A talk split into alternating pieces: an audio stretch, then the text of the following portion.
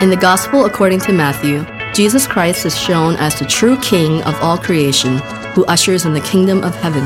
Matthew's Gospel also gives us a clear and powerful picture of discipleship, with all of Jesus' radical demands on his followers in this hostile world. Today's scripture reading comes from Matthew chapter two, verses thirteen to twenty-three. Please stand for the reading of God's word. Hear now the word of the Lord. Now when they had departed, behold, an angel of the Lord appeared to Joseph in a dream and said, Rise, take the child and his mother, and flee to Egypt, and remain there until I tell you, for Herod is about to search for the child to destroy him. And he rose and took the child and his mother by night and departed to Egypt. He remained there until the death of Herod. This was to fulfill what the Lord had spoken by the prophet, Out of Egypt I called my son. Then Herod, when he saw that he had been tricked by the wise men, became furious, and he sent and killed all the male children in Bethlehem and in all that region who were two years old or under, according to the time that he had ascertained from the wise men. Then was fulfilled what was spoken by the prophet Jeremiah. A voice was heard in Ramah, weeping and loud lamentation. Rachel, weeping for her children, she refused to be comforted because they are no more. But when Herod died, behold, an angel of the Lord appeared in a dream to Joseph in Egypt, saying, Rise, take the child and his mother, and go to the land of Israel, for those who sought the child's life are dead. And he rose and took the child and his mother and went to the land of Israel. But when he heard that Archelaus was reigning over Judea in place of his father Herod, he was afraid to go there. And being warned in a dream, he withdrew to the district of Galilee. And he went and lived in a city of city called Nazareth, so that what was spoken by the prophets might be fulfilled, that he would be called a Nazarene. This is the word of the Lord. Thanks be to God. Good morning. Uh, let's pray together as we begin. Lord, we thank you that we can hear the word this morning. We ask that you would do a work in us, that we would be transformed by your power, by the listening to your word, by your Holy Spirit. In Jesus' name, amen. So we're continuing on the series of Matthew, and in Matthew we have had this familiar theme go along with us, and that familiar theme is um, something that we may have been inundated with as a child. This part of the story, however, even though it is part of the Christmas story, may not be as familiar. You wouldn't necessarily see this part that's sung read in a children's Christmas play. In fact, it would be a little weird and awkward when we got to the murder of babies. And um, this is, um, but it's here. It's here. And if we wanted to get a complete picture of what's actually happening, just to take the first part of chapter two would not be genuine to what Matthew is telling us in the story of the birth of Jesus Christ. And so there's a lot of pain here. In fact, so much so that it should make us kind of draw back and think a little bit. And that's what I'm asking you all to do as we go through this latter chapter, uh, latter part of the chapter together. There are a ton of prophecies that have been happening, and I haven't really shown you every single one. Remember we said there were, there were like three hundred fifty plus, and I was even talking with a brother here about how even the star was prophesied in Numbers and all that stuff. But if we went through every single prophecy and how, fulfill, how it was fulfilled by Jesus Christ, it would take a really long time. However, I'm going to propose something. Every time there's a prophecy fulfilled and Matthew says it in the Bible, I think it's up to us. Maybe he's saying, stop, look it up. Because this part, even though it's a prophecy being fulfilled, is especially important. And just this latter chapter, part of the chapter has three parts. Three prophecies Matthew is saying is fulfilled by Jesus Christ. So I want to take it into three movements or three parts in this sermon. So let's do that together. But if I wanted to take, let's say a prophecy is like this strand that comes down from God, right? And then you would have another strand and a prophecy come down. And we said we had about three hundred fifty, all these strands coming down. If we think that Jesus has been fulfilling these prophecies, just like boop, boop, boop, boop, boop, there it is.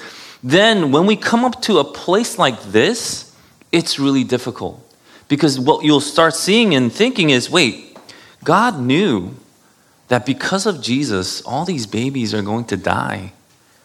And it was just like, I'm sovereign, I ordained it, and that's it. It's a boop, it's a blip in saying like, I knew this was going to happen, and that's it. And then you would take this, and you would think, that's really, really difficult. And if it's so, why would Matthew even put that there? I'm going to propose that we have all these prophecies, all these strands coming down. And what we need to see isn't just these blips of fulfillment of prophecy. We need to see what Matthew is doing is there is a thread, a common thread that is going to weave through all these other threads. And these threads are going to be woven together by this common thread. And this common thread is the Messiah, the Christ, Jesus. And when it's all flown in together, then we have a fuller picture of what God is trying to show us in the book of Matthew. Especially when we come up to a place like this, you can't help but to think, where is God? When, when the rough things happen in life, where is God? Um, some of the things that I liked reading as a child weren't like, Um, Bible books. I, I like comic books. And as a kid, I read uh, Dragon Ball. I don't know if you're familiar with that. It's a Japanese comic book with my dad. And so my dad and I would read it, and it would be in Korean. So I knew how to read Korean only because of Dragon Ball and the Korean Bible that my dad made me read uh, every day. So I didn't know what it meant, but I can read it, right? And so uh, another comic book I liked reading was Superman. So Superman was something I particularly enjoyed as a child. As I grew older, I liked Batman more. And it's just it's just the way it is. But there's this one Superman comic that I can never forget that I read. And it's it's like a, one of those what-if alternate universe ones. And so I especially like those because they're like, oh, it makes you think.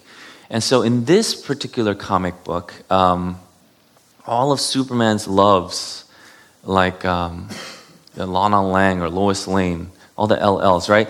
Uh, they they died, and it changes something in Superman. And I don't know if anybody's familiar with this one, but I have this one at home, and I will lend it to uh, the Bible's more important. But I'm just saying, this in this particular one, uh, it changes something in him, and he starts he he he becomes darker, he becomes more stoic, he becomes more rigid, and he starts stopping every crime that he can. And if he thinks that something is going to happen, he would stop it even beforehand. He would kill like villains now, not even put them into the justice system. He would just go and kill the Joker and things like that. Eventually, it go it will go to certain extremes where even his friends were like, this is too much, Superman. And he wouldn't listen. But he would stop every single wrong that he could. At the end, I'm going to spoil it for you because I think ninety-nine point nine percent of you won't care to read it. But he gets killed by Batman. That's why I like Batman. No, uh, but he gets killed by Batman because Batman and all his friends decided and they really recognized that Superman can't go on like this. He's going to destroy the whole world. But this, this, this author, whoever wrote this, is going and playing and thinking along a theme that we all are thinking. But sometimes we don't think far enough. We'll just think and stop there. The great philosophers all thought this, and they will continue to think down these lines. And I'm saying here, this also is presenting itself. If I have the power to stop evil, why wouldn't I? Why wouldn't I stop this? Jesus Christ, God Himself, would come down to this earth, and there is great evil as soon as He is born. And you can't help but to think, what is going on here? And if you're starting to think that, great, because that's exactly where Matthew is taking us. And he's not afraid to take us there because God is not afraid to take us there.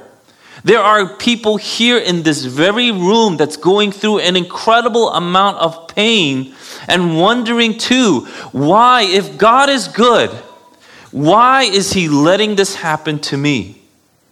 And that's the question that we want to ask and explore today. So today's a little heavy. It's not going to be light, but it's in the Bible. And it's right in chapter two. He doesn't wait till chapter thirty and say, okay, you're ready, you're ready, here's the hard stuff. But right from the beginning. There's other movies and things like that that explored it. I know I talked about um, like a, a childish kind of comic book. But even adult movies, I don't know if you saw Minority Report or things like that where people could predict the future. And if I knew you were going to do something wrong, we would stop it. But every time people will go along this line, if I had the power to stop evil, wouldn't I do it? And the answer, most undoubtedly for all of us, is yes. If I could stop it, I would.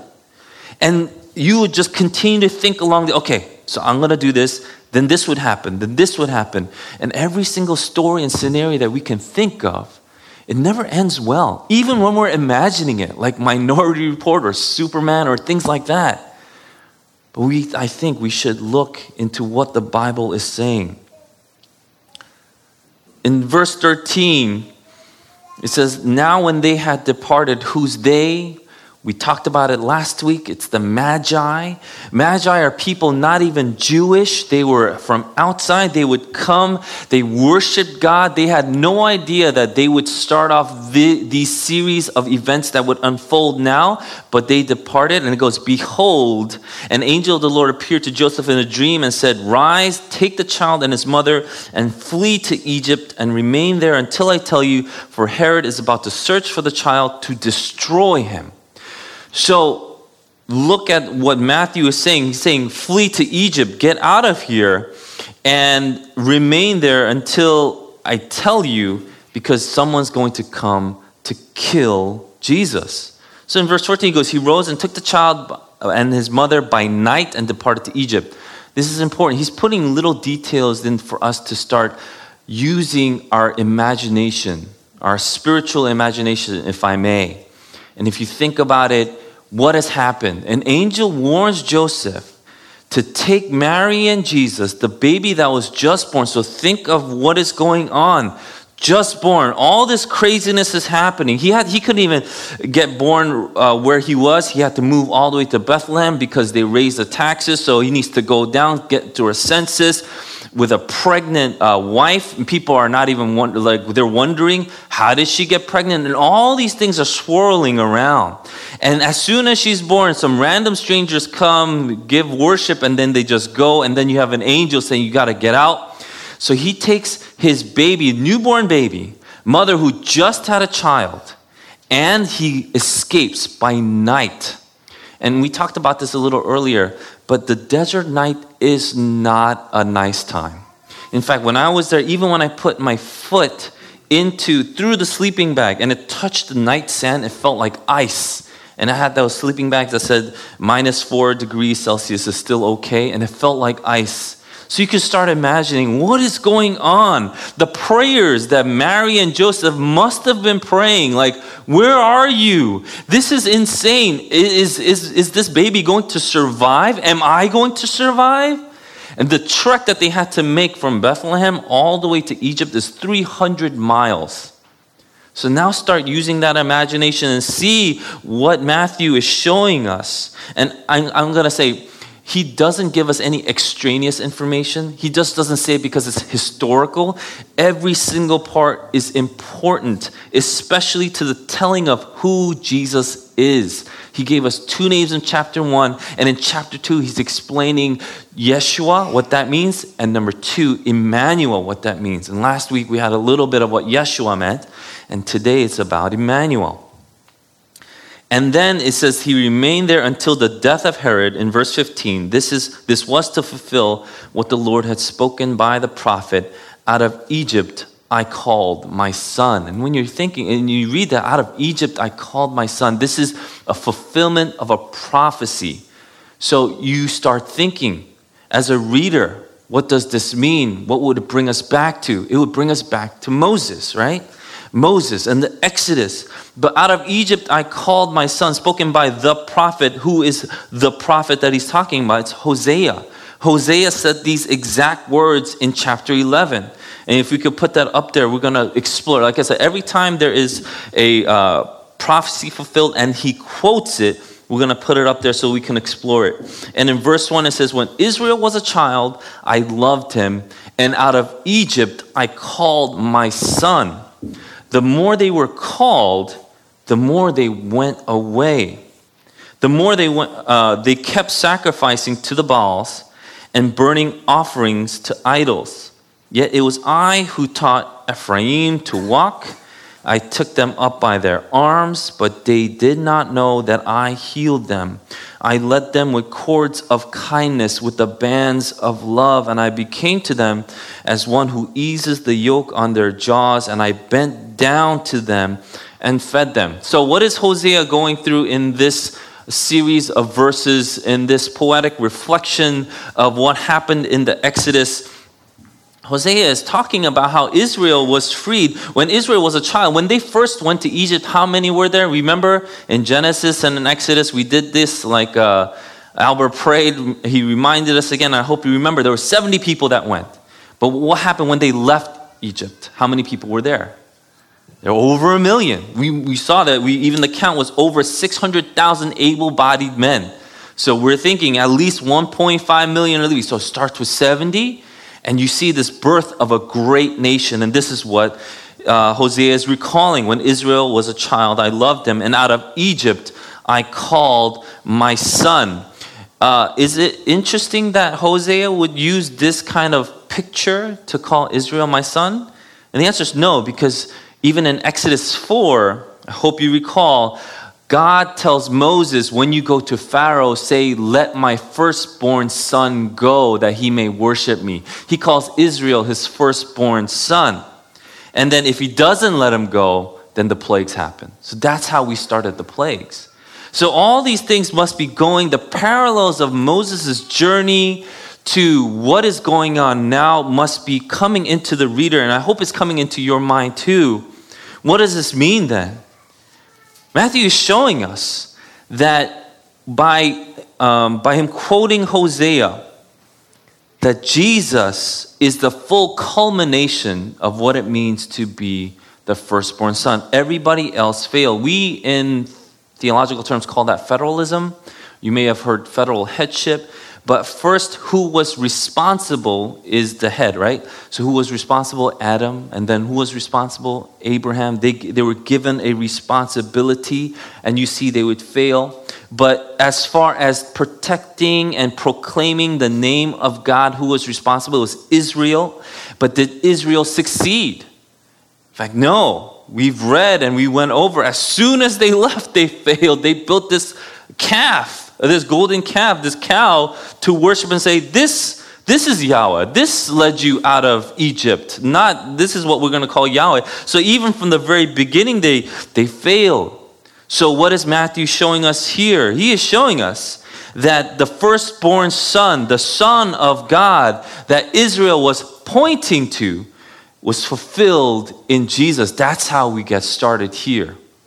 So this parallel to Moses' journey, to the Exodus, all starts off with this son that God is talking about, even from the very beginning of Genesis and Exodus, culminates in Jesus Christ. Out of Egypt I called my son. Then Herod, in verse sixteen, when he saw that he had been tricked by the wise men, became furious, and he sent and killed all the male children in Bethlehem and in all that region who were two years old or under, according to the time that he had ascertained from the wise men. So when Herod realizes that these wise men tricked him and won't come back, he goes and he sends soldiers, Roman soldiers, to kill every single baby boy who is two year olds and two years old and younger. And this is a horrific act of violence that we see taken on by Herod and executed against the Israelites. And we have to also start thinking, it's not just Bethlehem, but in all that region, all the people around Bethlehem. But if you do any kind of research, Bethlehem at that time had about one thousand to two thousand people, babies. So archaeologists and scholars, they were thinking babies or baby boys that were two years old and younger were about twenty-five to fifty just in Bethlehem. But if we start thinking about outside of Bethlehem, it's got to be way more. But just twenty-five to fifty baby boys being murdered out of nowhere, in the middle of the night, is in a horrific event. And now you have to start thinking, this is all the things that Joseph and Mary also must have heard, realized, and now they shoulder. They're walking to Egypt, thinking, God, where are you? And in verse seventeen, this is what Matthew writes. Then was fulfilled what was spoken by the prophet Jeremiah. A voice was heard in Ramah, weeping and loud lamentation. Rachel weeping for her children. She refused to be comforted because they are no more. This is from Jeremiah, uh, Jeremiah chapter thirty-one. And so we're going to put that up because that was quoted by Matthew. And this is what Jeremiah chapter thirty-one, verse fifteen to seventeen says. A voice is heard in Ramah, lamentation and bitter weeping. Rachel is weeping for her children. She refused to be comforted for her children because they are no more. But it doesn't stop there. Thus says the Lord, keep your voice from weeping and your eyes from tears, for there is a reward for your work, declares the Lord, and they shall come back from the land of the enemy. There is hope for your future, declares the Lord, and your children shall come back to their country, their own country. So this is the full uh, section of Jeremiah that Matthew is quoting. But he stops there, and I think it's important that we also stop there before going on through verse sixteen and seventeen, because what is Ramah? What is, who's Rachel? And all these things should come into our minds, and we have to start um, kind of going back. Let's go back. In Genesis chapter thirty-five, Rachel is a matriarch in Israel. And Rachel was married to uh, Jacob. Jacob actually had children through four people, so he wasn't that good of a person. But Rachel was the one that he loved the most, okay? So I know a lot of guys are like, yeah, Jacob's the man, but he was not the man. And if you continue to see, because of, you know, his excursions, if I may, um, he had a lot of problems. But and it kind of carried through throughout all generations, to be honest. But Rachel is the one that he loved the most. And it's interesting because this particular part is recalled in Jeremiah, going back also to Genesis. Rachel really wanted another son, right? Remember, she had Joseph, but she wanted another son because all of, you know, the people around her were also having sons by Jacob. Remember, this is terrible. But she, there was jealousy, there was envy, there was all, all this uh, pol- like politics inside the family. She finally does get pregnant. And when she gets pregnant with her second son, she goes into labor, and the Bible says it was hard labor. It's a very difficult labor. And when the labor was at its hardest, the midwife said to her, don't fear, for you have another son. And then she, after hearing this, started to die. It was so hard that it says her soul was departing. She was dying. And as she was dying, she was in anguish. Because remember, you have to you have to remember all the things that were surrounding Rachel when it happened. She really wanted the son. There was all this competition and competing for love, and now you need a son to even have any kind of standing in society. And all these things are happening to Rachel. And then when she has this son, she can't even like see him because she's dying. And as she's dying, she yells out, this is his name, Ben-Oni. And when Ben-Oni was born, uh, Jacob was so crushed that the person he loved so much would be is dying. He said, I can't call him Ben-Oni. He, I'm going to call him Benjamin, which was very close to sounding Ben-Oni. Ben-Oni means son. Ben means son. And Ani means of my anguish and sorrow. So she calls out, his name will be Ben-Oni. And, but he goes, no, no, no, I'm going to change his name to Benjamin, which is son of my right hand. So Jacob changes it in faith, hoping that Benjamin would eventually also help his family situation with all the things that were co- going on. And so in this sorrow, in this anguish, can you can you just take two seconds to imagine this mother who really wanted a child, the sorrow and anguish that she must have had, the journey that she must have had. And when she finally gets to have another son, she dies. Can't enjoy being a mother to this son. And as she dies, the sorrow overwhelming, she cries out, his name shall be Ben-Oni, son of my sorrow. And in verse nineteen of Genesis chapter thirty-five, it says, so Rachel died and she was buried on the way to Ephrathah, That is Bethlehem. So even in Genesis, it's t- saying this Bethlehem place is important, significant, even before Matthew. So even in the Old Testament, Bethlehem was important. And we saw earlier in chapter two, that prophecy from Micah chapter five, verse two, it says Bethlehem. If you look at Micah chapter uh, five, verse two, it says Ephrathah, right? Which is this place where they were journeying while, when Rachel died. So think of this incredible pain that Rachel is experiencing and has experienced through her journey. And for some reason, this is brought up, not just in Jeremiah, but in Matthew chapter two. In Matthew chapter two, why would this be brought up? And I hope, I hope that the title kind of gives you a hint. How is God with and relating to his people? Number one, out of Egypt I called my son. He is taking responsibility. He is now going to be the head where every single other person before failed. But he is saying, I, Jesus, am the fulfillment of the prophecy, the Messiah that you have been waiting for. But it's not the Messiah that we thought, right? We thought the Messiah would come down like Superman, swoop down and be like, stop, and everything would pause. But in every scenario that we thought of, if anybody had the power to do that, then our world wouldn't exist as we know it. In fact, I think everyone here would die. Who would survive that onslaught? But you see here, the very next thing that happens is when there's trouble, hardship, when there's a devastating, not just disaster, but crimes against humanity. And we start thinking, this is what, what it means to be responsible. When God gives humanity dignity through the imago Dei, the, the image of God, but he doesn't just give them dignity, he gives them stewardship. That means he gives them responsibility.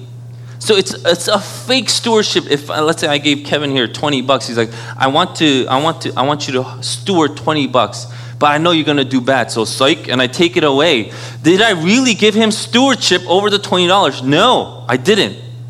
But God gives not just dignity to humans, but he gives us stewardship. And what have we done? What have we proven time after time, millennia after millennia, eons of time that we've been given? We failed and we've used this. Anytime we had a little bit of power, didn't we do it to subject other people under our heel?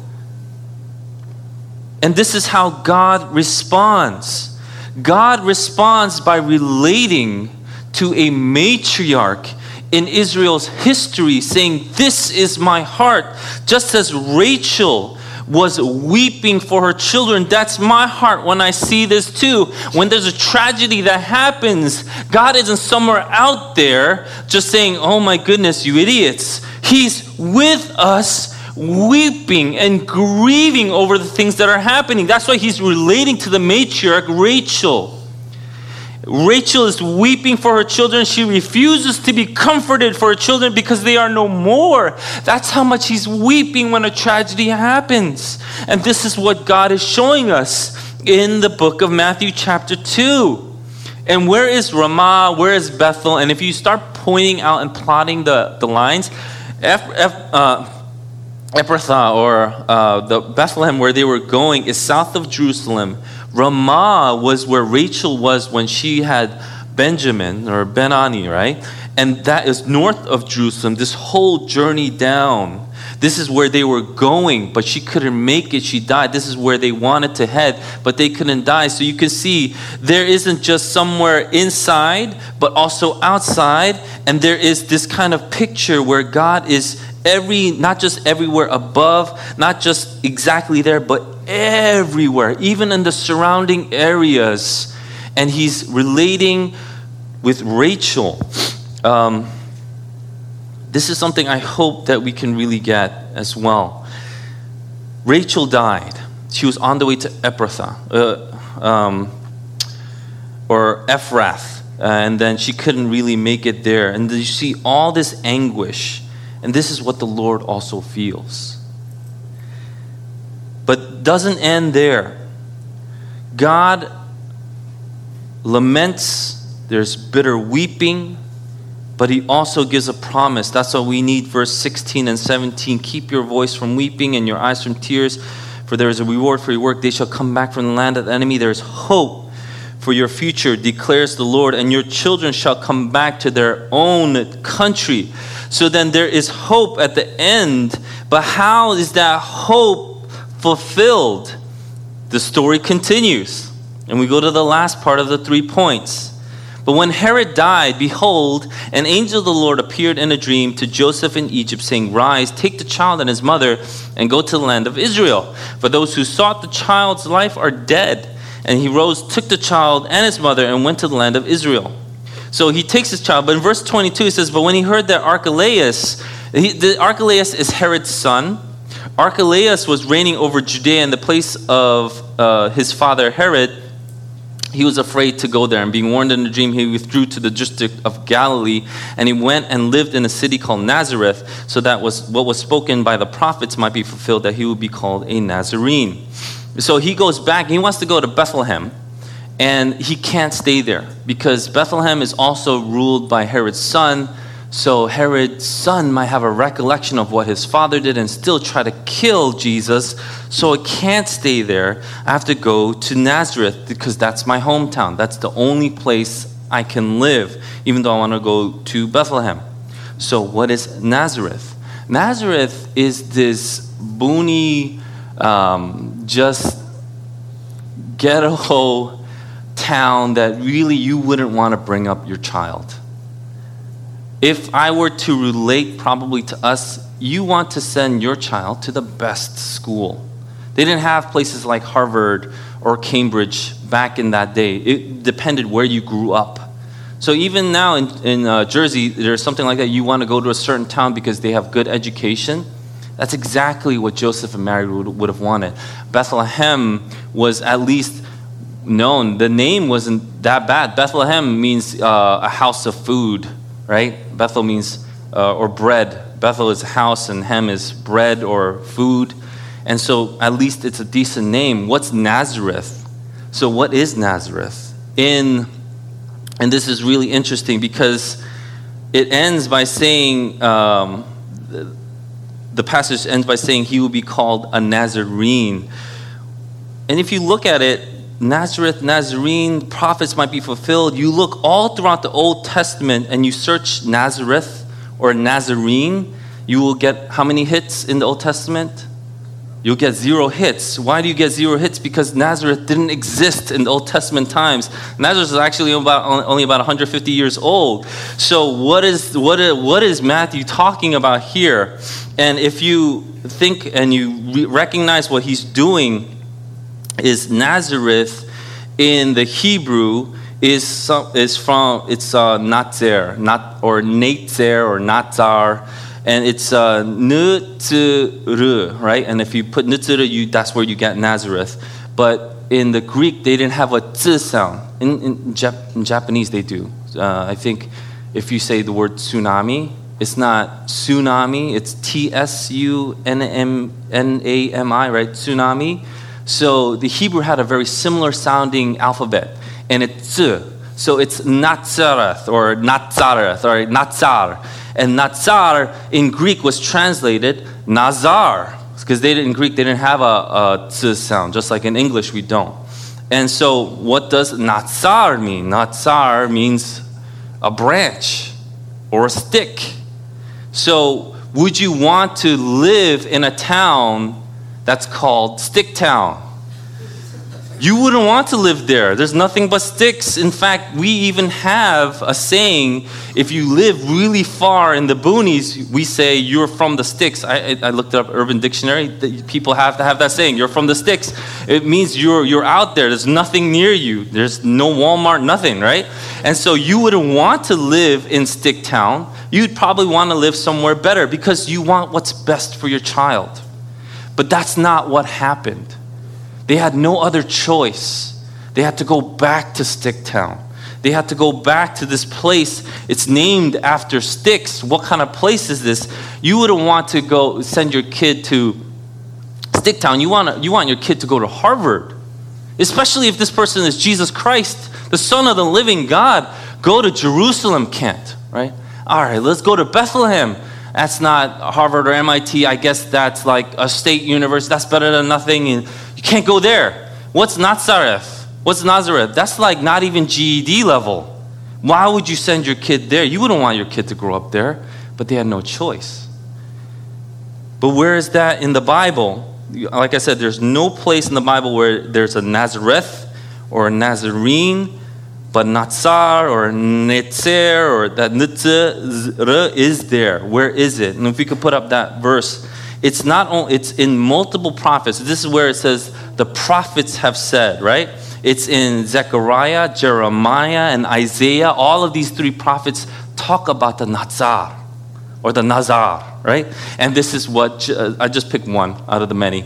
And it says, uh, Zechariah chapter six, verse twelve to thirteen, it says, "And say to him, thus says the Lord of hosts, behold, the man whose name is the branch or stick, for he shall branch out from his place, and he shall build the temple of the Lord. It is he who shall build the temple of the Lord, and shall bear royal honor, and shall sit and rule on his throne. And there shall be a priest on his throne, and the council of peace shall be between them both. Who's going to be both king and priest, and who shall have a throne? It's Stickman, not Superman." It's branch man who's going to take it. And is that prophesied in the Bible? Yes, it is. And that's why it's amazing. Was Jesus born in Nazareth? No, that's why Matthew even specifically says, they shall say he's a Nazarene. They, sh- they shall say he'll be called a Nazarene, meaning he, we even know he was born in Bethlehem. But people are going to say, he's from Nazareth. Where is Nazareth? No one gives Nazareth any time of day. You don't have a G E D. I'm not going to give you a job. I'm not even going to say you're a rabbi or teacher. And that's exactly what happens in John chapter one when they go, Nathaniel, Nathaniel, we found the Messiah. He's from Nazareth. And he's like, yeah, okay. Like anybody good or smart's going to come from Nazareth. And he laughs. Because that's how ridiculous it is. And you do more studies. People in Nazareth had a funny accent. And it's like, it, all right, take me seriously in, in the pulpit. And I'm going to talk with this really thick, let's say, New York accent. Hey, everybody, let's get some coffee, and we got some hot dogs right after. If I started talking like this, people wouldn't be able to take. But that's exactly what that kind of place was. They had this really thick accent. And when people heard people from Galilee, they're like, I can't take them seriously. They're not even educated. That's exactly what happened to the disciples who were from Galilee. But where is the Savior of the world, the Messiah, growing up? Where did he end up? In Nazareth, in Sticktown. I want to put up uh, one last uh, verse for us to look at as we end.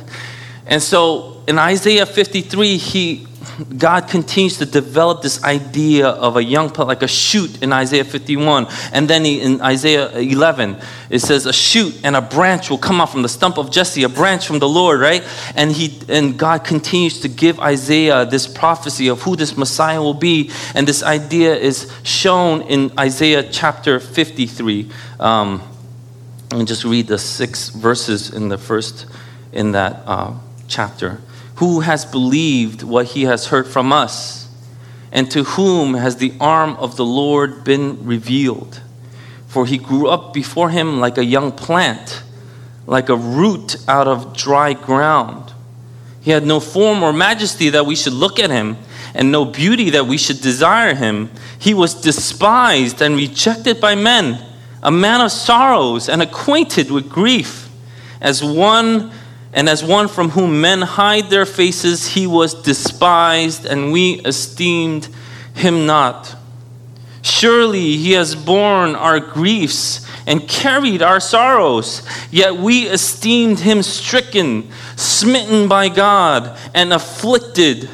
But he was pierced for our transgressions. He was crushed for our iniquities.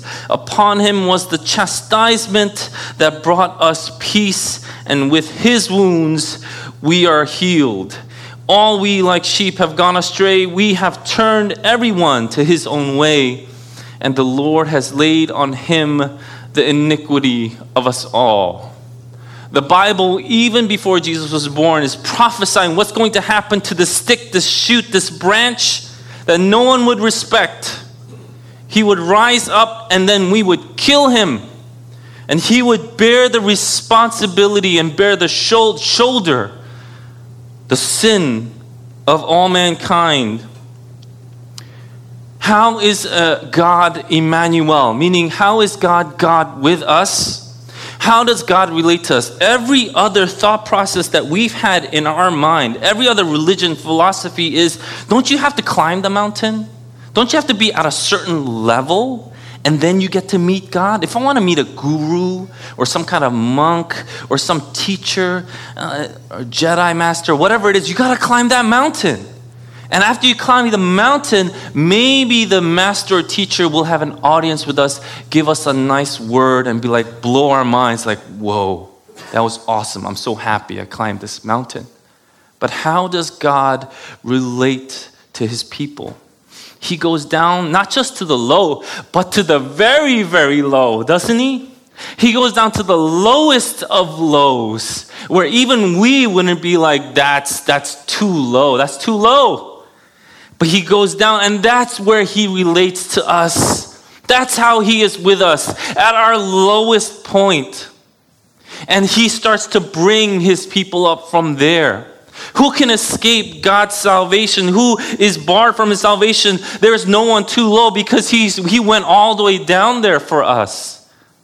How does God relate to us as Emmanuel? He relates to us as Emmanuel in Jesus Christ, who bears all of our sins, goes down grieving, a man of sorrows, to bear our sins, but to forgive us. You think Jesus Christ came here and he had the best life ever? If I was Superman and I had all these powers, I'd have a pretty good life. You guys give me a hard time? Zip, I'm out, like before you even saw me. But not Jesus. He stays. He stays through the roughest and toughest and darkest time of humanity. And he even gets killed for it. You think Jesus was walking on this earth and be like, man, life is good. Every prayer that I'm praying is getting fulfilled. This is where we start to realize, wait a minute. This idea that once I believe in God, every single thing that I want get answered, where did that come from?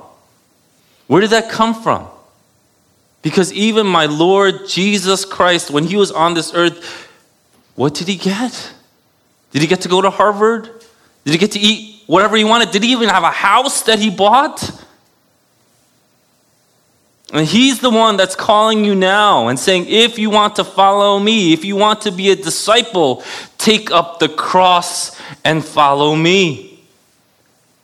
But you see, it doesn't end there, because Jesus, even though he was crushed for our iniquities, he didn't stay in the ground. And God raised him up again from the dead. And those now that have faith and believe in him, no matter how low you go, God can take you up and raise you up from the dead. And you can be with him for all eternity in heaven.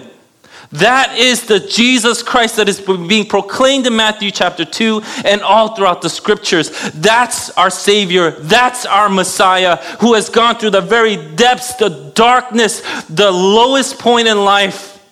And he was there with us. That's our Emmanuel God. What does that mean for us now as a church? That means if we believe in Jesus, and we recognize that God related to us in the lowest of times, how are we to relate to each other? That means even if you, my brother, and my sister, go through the lowest of times, I am called to be there with you. I'm there to walk with you. And it's not just to suffer for suffering's sake. It's to suffer, yes, but to have hope that the sun, just as the sun was risen again, so will we. And in that hope, we get to live life. That's Emmanuel God. That's chapter two of Matthew. I can't wait till chapter three. But that's just chapter two, guys. And our God is worthy of praise and worship. He's an amazing, he, he's something that I couldn't even imagine. In fact, we continue to think up scenarios, superheroes, movies, and we can't even finish the script and the plot Because if we continue to go down that logic, if I had power, what would I do? I'd always fail. Even when I tried to think of the best scenario possible. But God actually comes down and he goes to the lowest place possible to say, even if you go low, I am with you. Even though you walk through the valley of the shadow of death, I am there with you. And he proves it and shows it to us in Jesus Christ. So we as a church also, disciples of Jesus Christ, are called to walk with each other, even if it's through the lowest of lows, because we know that in faith we will be together in eternity in the highest of highs with him. Let's pray.